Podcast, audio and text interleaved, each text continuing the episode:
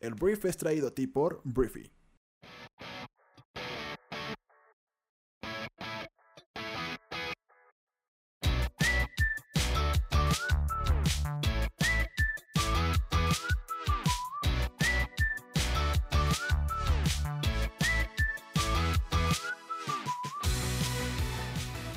Muy buenos días, bienvenidos a esto que es El Brief. Es el programa en el cual puedes conocer las noticias más importantes del mundo en cuestión de minutos. Yo soy tu anfitrión Arturo Salazar y este programa nace de la necesidad de conectarnos con otras personas, de que cuentes con la información para construir una conversación en cualquier lugar y acerca de cualquier tema. Este programa es para gente que ama tener suerte, la que es capaz de ver las oportunidades porque tiene el conocimiento necesario para aprovechar hasta los aparentes fracasos de la vida. Bienvenidos, comenzamos con esto que es el Brief.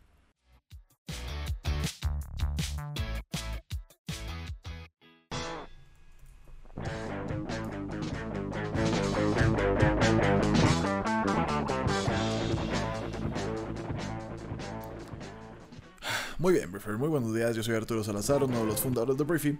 El día de hoy, eh, pues es martes. El día de ayer no estuvimos aquí porque estábamos de puente en México. Si, si nos estás escuchando desde otra parte del mundo que no sea México, ayer los mexicanos no trabajamos porque conmemoramos la Revolución Mexicana, ¿no? Y bueno, este, hoy ya volvimos, ya estamos por aquí. Este fin de semana tuve el orgullo y el honor de estar con la familia González, que me enseñó las bondades del rock progresivo. Entonces por eso hoy tenemos rock progresivo como fondo en el brief. Este, y bueno, vamos a empezar eh, a hablar de diferentes temas, a ponernos un poquito al día con todo lo que sucedió este fin de semana, esperando por supuesto que tengas o que estés teniendo ya un gran inicio de semana que va a ser una semana corta en el caso de los mexicanos que comenzamos apenas el día de hoy la semana laboral. Entonces, bueno, este, si te parece bien, vamos a empezar hablando de um, de qué empezamos hablando. Esta es una gran, gran, gran pregunta. Ah, ya sé, vamos a empezar hablando de Andrés Manuel López Obrador, presidente de México, porque el día de no sé cuándo fue este fin de semana, vamos a dejarlo de esa manera, ahorita te aclaro cuándo fue, pues la polémica vuelve con Andrés Manuel López Obrador y aquí en Briefing pues casi siempre procuramos hablar de las cosas más relevantes, pero de repente uno se puede perder entre tanta polarización. Ahorita el tema del que voy a hablar, em, pues es un tema de la prioridad que le quiere dar el gobierno de Andrés Manuel López Obrador a los programas sociales hacia los indígenas. Ah, Andrés Manuel dice que las pensiones para las personas mestizas en el país se entregan a partir de los 60 años, o se van a entregar a partir de los 60 años, mientras que a las poblaciones indígenas se le darán desde los 65 años, fue lo que dijo el, presidente de México este fin de semana. El senador panista de Veracruz, Rulen Rementería, reaccionó a esta declaración y condenó la diferenciación en estas ayudas a través de un mensaje en redes sociales. El PAN todavía existe, y lo que dijo Rulen Rementería es que Solo un gobierno profundamente racista repartiría un programa social midiendo la ayuda de acuerdo a la raza de las personas. Esta aberración no se hacía desde que Hitler gobernaba en Alemania. Ok, entonces, sin embargo, pues López Obrador defendió su política al señalar que la justicia es darle más al que tiene menos no puede haber trato igual entre desiguales y por eso es a los 65 años. Entonces, bueno, Andrés Manuel dijo que los indígenas trabajan, eh, trabajan, se mal alimentan y tienen que caminar kilómetros, sufren mucho. ¿Cómo no se les va a dar atención especial? Eso, la verdad, es increíble, es increíble, perdón, que suceda en nuestro país.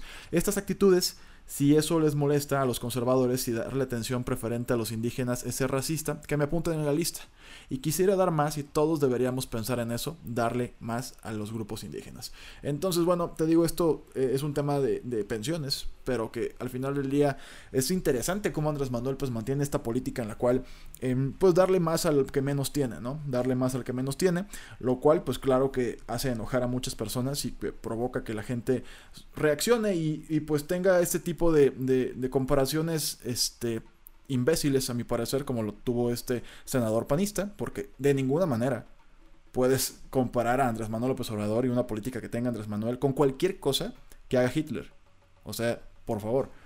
Entonces, ¿qué pasa con Andrés Manuel? Que no sé si es a propósito, no sé si no es a propósito, pero su política es social, la forma en la que camina, la forma en la que habla, la forma en la que se comunica, la forma en que tiene una mañanera todos los días, comunica lo que él quiere y de a, partir de ahí pues delimita o em, lidera o más bien establece de lo que se va a hablar a nivel nacional y con todas las reacciones que él probablemente ya sepan que va a generar, pues está funcionando. Porque está funcionando porque pues su popularidad está bien, la oposición no sabe qué hacer. Este tipo de tweets, caray, quiten el Twitter a este señor. Este, que pues, ¿cómo? O sea, ¿qué estás haciendo con esto de Hitler? O sea, ¿por qué estás mencionando a Hitler en un discurso comparando con una política pública que es para beneficiar al indígena por parte de Andrés Manuel López Obrador? ¿Qué tiene que ver esto con Hitler? O sea, entonces, probablemente muy en el fondo tenga algo que ver. O sea, como que la diferenciación, ¿no? Cómo tratas diferente a una persona u otra, pero no hay punto de comparación. Entonces, este tipo de resbalones por parte de la oposición, entre comillas, pues, ¿qué hace? Que le siga dando más carnita a la gente que apoya a Andrés Manuel para criticar, para decir que pues el, gobierno ya cambió, para pues enaltecer todas las acciones y discursos de Andrés Manuel, mientras que la oposición se sigue hundiendo y te digo todo esto pues el tiempo dirá qué va a pasar con este gobierno y la predominancia del partido eh, líder en este momento en México, que es Morena. Pero lo interesante es eso, que de alguna forma, pues Andrés Manuel lamentó que sus opositores reclamen que exista apoyo hacia los grupos vulnerables del país. ¿A qué te suena esto? Que Andrés Manuel está diciendo, la oposición, los conservadores, como los, llama él, este, pues no quieren que nosotros ayudemos como gobierno a los más pobres, a los más vulnerables. Y ahí va la oposición de boca, literalmente de bocota, a caer en todas las provocaciones que Andrés Manuel le pone todos los días. A mí a veces me sorprende mucho cuando la gente dice es que Andrés Manuel es un político imbécil. Es como, por favor, güey. Está haciendo lo que quiere con la política en México. Lo que quiere. Tiene a la oposición donde la quiere. Tiene a los grupos vulnerables enaltecidos, también bien tratados, o sea, con sus políticas y desarrollo social. Este, entonces tiene a la gran cantidad de los mexicanos en su bolsillo. Al mismo tiempo tiene a la, a la iniciativa privada en una parte de la iniciativa privada trabajando junto con él, en otra parte de la iniciativa privada hablando y vociferando en su contra, pero sabiendo Andrés Manuel que son la minoría y que tienen en su bolsa a las, a las personas realmente poderosas del país a su favor, ¿no? Entonces, a mí cuando me dicen Andrés Manuel es un político tonto, no, no, compadre, no.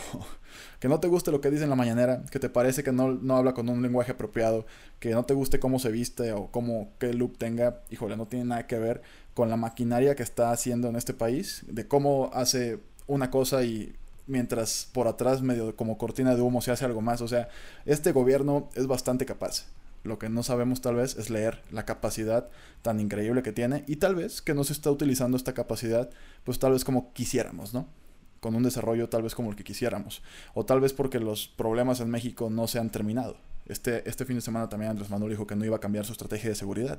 Y ahí es cuando digo, güey, o sea, ok, eh, vamos a los números, Andrés Manuel.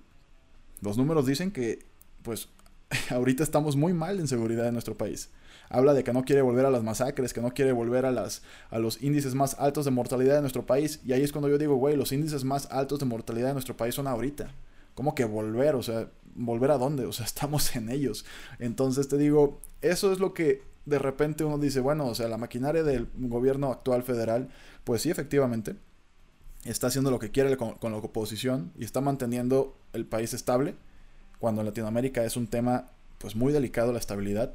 El, país más estable de Latinoamérica hace seis meses era Chile. Hace un año vamos a decir, era Chile. Hoy Chile está en llamas. Y así como Chile hay varios países en Latinoamérica que están mal. En México, México está estable. Sí, económicamente no estamos de lujo, la violencia es una barbaridad, pero México socialmente está estable. Entonces yo cuando veo en redes sociales a la gente de que vamos por un golpe de Estado en México es como, güey, no sabes lo que estás haciendo ni lo que estás diciendo. No tienes idea de lo que le hace a un país un golpe de Estado. Eso sí, es preocupante. Eso sí nos, eso sí nos echa a perder un sexenio o una década.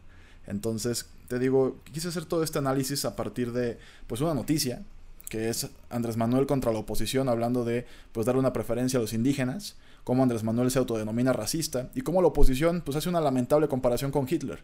Y voy a, o sea, y estoy generalizando la oposición, aunque la neta es que debería ponérselo pues con puntos y comas, ¿no?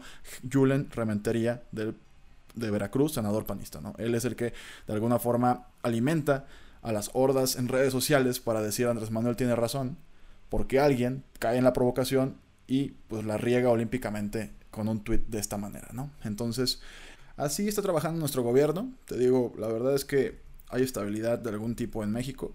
Este, obviamente hay resultados económicos deficientes, hay resultados de seguridad deficientes, pero ante estas condiciones México está estable, ¿no? O sea, hablando de estabilidad como un piso que no deberíamos aspirar, ¿no? O sea, no es como el ideal para nada, pero México está estable, la población que menos tiene se siente atendida y yo de repente digo, ¿qué pasaría si no estuviera siendo atendida esa población? con la tendencia latinoamericana a luchar por la igualdad, ¿estaríamos bien llamas como Chile? No lo sé, no lo sé. El tema es que hay mucho que hacer, falta mucho que hacer, pero por lo pronto, pues el gobierno federal está haciendo lo que quiere con la oposición y ya deberían estar aprendiendo la metodología porque, pues, de o sea, si así sigue la oposición, Morena va a ser hegemónico por muchos años. Y nunca, nunca es lo ideal una hegemonía de este tipo en ningún país, de ninguna forma. Y bueno, vamos a seguir hablando de política, pero ahora norteamericana. Vamos a hablar de Donald Trump. Donaldo, este anaranjado personaje que, si Dios quiere, ya le queda más o menos un año en la Casa Blanca. Em, pues ya está analizando Donald Trump testificar por escrito en el juicio en su contra en el caso de Ucrania. El caso de Ucrania, pues lo hemos platicado bastante aquí en el, aquí en el briefing, en briefing general. Este, pues es este caso en el cual Donald Trump presuntamente presionó al presidente de Ucrania eh, para investigar a Joe Biden y a su hijo Hunter Biden a cambio de una ayuda militar, ¿no? O sea, esto con todo el interés presunto de eh, pues afectar a Joe Biden y tener más fácil la carrera presidencial del próximo año, que haya elecciones en Estados Unidos. Entonces, bueno, el presidente de Estados Unidos dijo el día de ayer que está considerando seriamente testificar en su propia investigación de juicio político felicitando a la presidenta de la Cámara de Representantes Nancy Pelosi, demócrata, por la idea en un tuit después de insultarla nuevamente a ella y a los demócratas del Congreso por buscar su destitución. Entonces Donaldo indicó que cree que su testimonio, posiblemente por escrito, sería una forma de resolver la investigación y hacer que el Congreso se concentre en los temas que le gustaría eh, pues avanzar antes de su campaña de reelección en el año 2020, entonces incluido un nuevo acuerdo comercial con México y Canadá y precios de medicamentos. ¿no? Entonces Donaldo pues está jugándole la víctima aquí. Este, Donaldo dijo, tuiteó literalmente nuestra loca, que no hace nada, este, o sea, refiriéndose a Nancy Pelosi, ¿dónde está el TIMEC, la infraestructura, eh, precios más bajos de medicamentos y mucho más? La nerviosa presidenta de la Cámara de Representantes, Nancy Pelosi, quien está petrificada por su izquierda radical, sabiendo que pronto se irá ellos y las fake news con su jefe, sugirió el domingo em, eh, pues desfigurar la nación por lo que podría testificar sobre la falsa cacería de brujas rumbo al impeachment, ¿no? Entonces, bueno, este, también Donaldo tuiteó que ella también dijo que podría hacerlo por escrito, a pesar de que no hice nada malo. Y no me gusta dar credibilidad a este engaño sin el debido proceso que me gusta la idea y lo haré. Para que el Congreso vuelva a enfocarse, lo considero fuertemente. Digo, lo que acabas de escuchar es tan confuso como la capacidad de Donald Trump para escribir. literalmente lo leí. O sea, entonces, bueno, long story short, Donaldo, pues al parecer podría este, testificar por escrito para el caso del impeachment. esto, claro que quiere decir que se le está viendo un poquito complicada la situación. Cada vez hay más testimonios, cada vez hay más staff de la Casa Blanca testificando, cada vez hay más gente renunciando a sus puestos para entrar a testificar ya públicamente. Entonces, bueno, varios testigos en la investigación han corroborado la acusación de los denunciantes de que Trump trató de presionar al presidente ucraniano Volodymyr Zelensky para que investigara a una compañía que alguna vez estuvo vinculada al hijo del ex vicepresidente Joe Biden, que se llama Hunter. ¿no? El esfuerzo fue liderado por el abogado personal de Trump, Rudy Giuliani, que también está hasta las manitas de lodo. Entonces, pues vamos a ver a partir de aquí qué pasa. Pero si Trump testifica por escrito, pues no sabemos si eso va a salir bien. No sabemos ni siquiera si va a ser relevante. Hay gente que habla, de hecho uno de los abogados de Trump dijo que si Donaldo llega a, a, testificar en vivo, no por escrito, él estaba seguro de que terminaría metiéndose el pie solo y, y, terminaría regándola. Entonces, al parecer, ni su gente cercana confía en que Trump sea capaz de salir por sus propias vías de esto. Esto se ve más bien, si no, si no es destituido Trump va a ser porque los senadores republicanos no van a querer eh, votar a favor de un impeachment y eso pues dejaría obviamente muy mal parado al presidente eh, de cara a las elecciones del próximo año. La, la, misión de Trump de aquí a entonces este, pues es eh, limpiar su nombre lo más posible y esto pues podría funcionar, sí, tal vez, pero la neta es que el hecho de que se martirice y que diga que los demócratas no están haciendo nada más, cuando la neta el TIMEC, que es el, tratado comercial, sí está avanzando y sí se está discutiendo, es de alguna forma una mini cortina de humo que Trump intentó montar este fin de semana. El tema es que yo creo que los demócratas tienen al presidente de Estados Unidos donde lo quieren y pues vamos a ver. Eh, por lo pronto, pues yo sigo muy emocionado. Hablemos de noticias que tienen que ver con elefantes. Y esta vez no estoy hablando de Donald Trump, pero vamos a hablar de cómo los paseos en elefante para turistas. En el templo Angkor de Camboya están llegando a su fin. Al menos dos elefantes en el templo, una de las atracciones turísticas más famosas de Asia, han sido reubicados en un bosque comunitario cercano, donde realizarán presentaciones para los visitantes, pero ya no ofrecerán paseos, según la autoridad administrativa del Parque Arqueológico de Angkor. Eh, en Reap, una, una docena de elefantes restantes serán reubicados en el bosque a principios del próximo año. Y bueno, las atracciones se enfrentaron al escrutinio después de que un elefante llamado Sambo muriera en Angkor en 2016 Y bueno, las autoridades atribuyeron su muerte a una insuficiencia cardíaca causada por un golpe de calor y el agotamiento por proporcionar viajes para turistas desde el año 2001, que lo hacía este elefante. 15 años estuvo haciéndolo hasta que pues murió por esta razón, ¿no? Entonces se acabaron, si te alcanzaste a subir un elefante de estos, este, digo, la verdad no te lo aplaudo, pero entiendo que pues tal vez uno lo ve como un paseo turístico, como parte de una experiencia y pues muchas veces no somos conscientes del maltrato animal. Lo podría entender de alguna forma, pero si nunca lo has hecho, pues nunca lo podrás hacer, por lo menos no en Angkor, en Camboya, ¿no? Entonces, esa es la historia que a mí me parece muy buena. Y bueno, vamos a hablar de WeWork, porque WeWork es este espacio de coworking que pues, está, está en todo el mundo y fue una empresa de muchísimo crecimiento que ha tenido problemas brutales últimamente, está haciendo cambios radicales. Em, bueno, WeWork de entrada eh, pues ya anunció que va a haber recortes laborales importantes esta semana en Estados Unidos. Dijo que comenzarán, pues van a comenzar con un recorte de 4.000 personas y es algo pues súper, súper grave de alguna forma. Marcelo Clark, que es el presidente ejecutivo, dijo el personal en un correo electrónico este lunes que el proceso que implicará eliminar y reducir algunas funciones y responsabilidades nos hará más fuertes y más capaces de generar aún más oportunidades en los próximos meses y años. Poco después de retirar su registro para una oferta pública inicial en septiembre, WeWork dijo al personal que se prepara para los recortes laborales. Personas familiarizadas con el asunto han dicho que podrían totalizar cerca de eh, 2.000 recortes o aproximadamente 16% de la fuerza laboral global algunos de estos recortes ya iniciaron. Este, y bueno, el tema es que esto no coincide porque el New York Times reportó que WeWork despedirá a 4.000 personas, ya que intenta estabilizarse después de que el crecimiento de la compañía acumuló pérdidas y lo llevó al borde del colapso, ¿no? Entonces, em, no sabemos muy bien entonces quién tiene la razón, veremos el tiempo una vez más no lo dirá, pero lo que sí está pasando es que al parecer ya casi tiene un nuevo CEO, porque, bueno, el CEO de T-Mobile, que se llama John Leyer, Em, renunciará cuando expire su contrato el 30 de abril del próximo año, dijo la compañía el lunes. El sucesor de Leger será el actual presidente y director de operaciones Mike Siebert, quien ha sido un jugador clave en la transformación digital en curso de T-Mobile bajo Leger. Entonces, bueno, la semana pasada The Wall Street Journal informó que eh, pues Leger estaba en conversaciones para convertirse en el próximo director general de WeWork.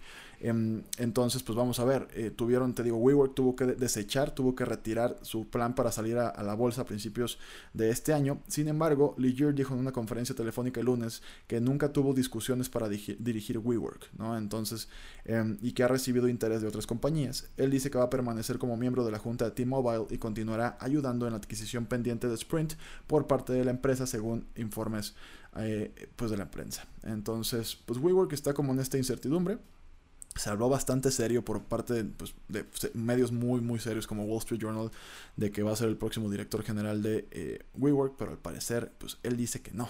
Entonces veremos si nada más nos está eh, engañando, si es un, de alguna forma una pues como una, una, especie de cortina de humo corporativa o al final de cuentas no va a ser el eh, director general de WeWork. Por lo pronto WeWork te digo pues un recorte laboral importante.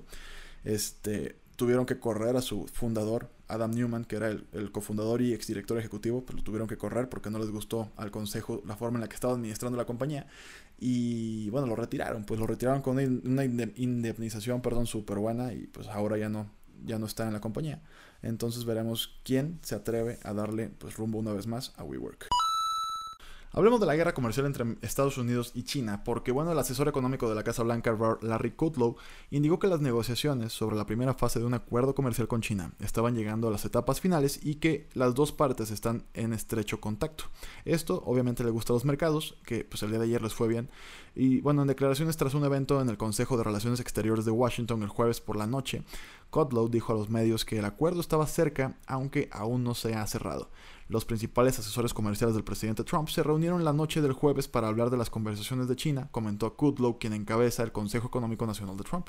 Entonces, em, las dos partes han mantenido videoconferencias de trabajo en los últimos días, centradas en cuestiones que van desde los detalles y el calendario de las compras chinas de productos agrícolas estadounidenses, como la carne de cerdo y la soya, hasta compromisos para mitigar el robo de la propiedad intelectual que Trump exige a China, según personas familiarizadas con las discusiones. Entonces, bueno, la demanda de Estados Unidos de que China explique cómo planea alcanzar unas importaciones agrícolas anuales de 50 mil millones de dólares ha sido un punto de conflicto, al igual que las negociaciones sobre qué medidas tomará Estados Unidos para reducir los aranceles a cambio de un acuerdo de primera fase, indicaron pues más personas familiarizadas con las conversaciones, ¿no? Entonces, China ha reiterado su posición de que la retirada de los aranceles existentes es una condición previa para llegar a un acuerdo, pero es algo que no le conviene a Trump, porque al estar en campaña y haber prometido que China ya no se va a aprovechar de los estadounidenses, retirar los aranceles sería como volver al principio. Entonces me imagino que tendrán que condicionar esta retirada de aranceles con una compra muy importante de productos agrícolas estadounidenses por parte de China, pero también yo lo veo complicado que lleguen hasta un nivel muy muy importante, eh, porque al final de cuentas pues el que compra en China pues va por precio. Entonces veremos, veremos qué sucede a partir de aquí. Obviamente el hecho de que haya optimismo em, pues le baja la incertidumbre al mundo, lo cual siempre es una buena noticia, pero pues todavía yo creo que faltan algunas cuantas semanas para poder decir que estos dos gigantes tienen un acuerdo que pueda poner fin a una guerra comercial que ha puesto al mundo en recesión técnica en su mayoría. Entonces, así está la cosa con esto.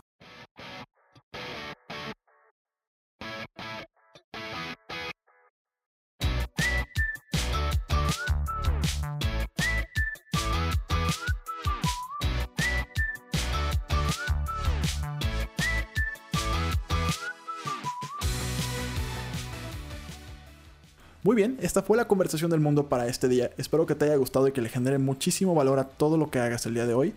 Recuerda que puedes compartir este programa con tus amigos y familiares porque nos ayudas a impulsar la inteligencia colectiva de este planeta. Entonces, gracias por estar aquí. Yo soy Arturo y nos escuchamos el día de mañana. Un fuerte abrazo. Adiós.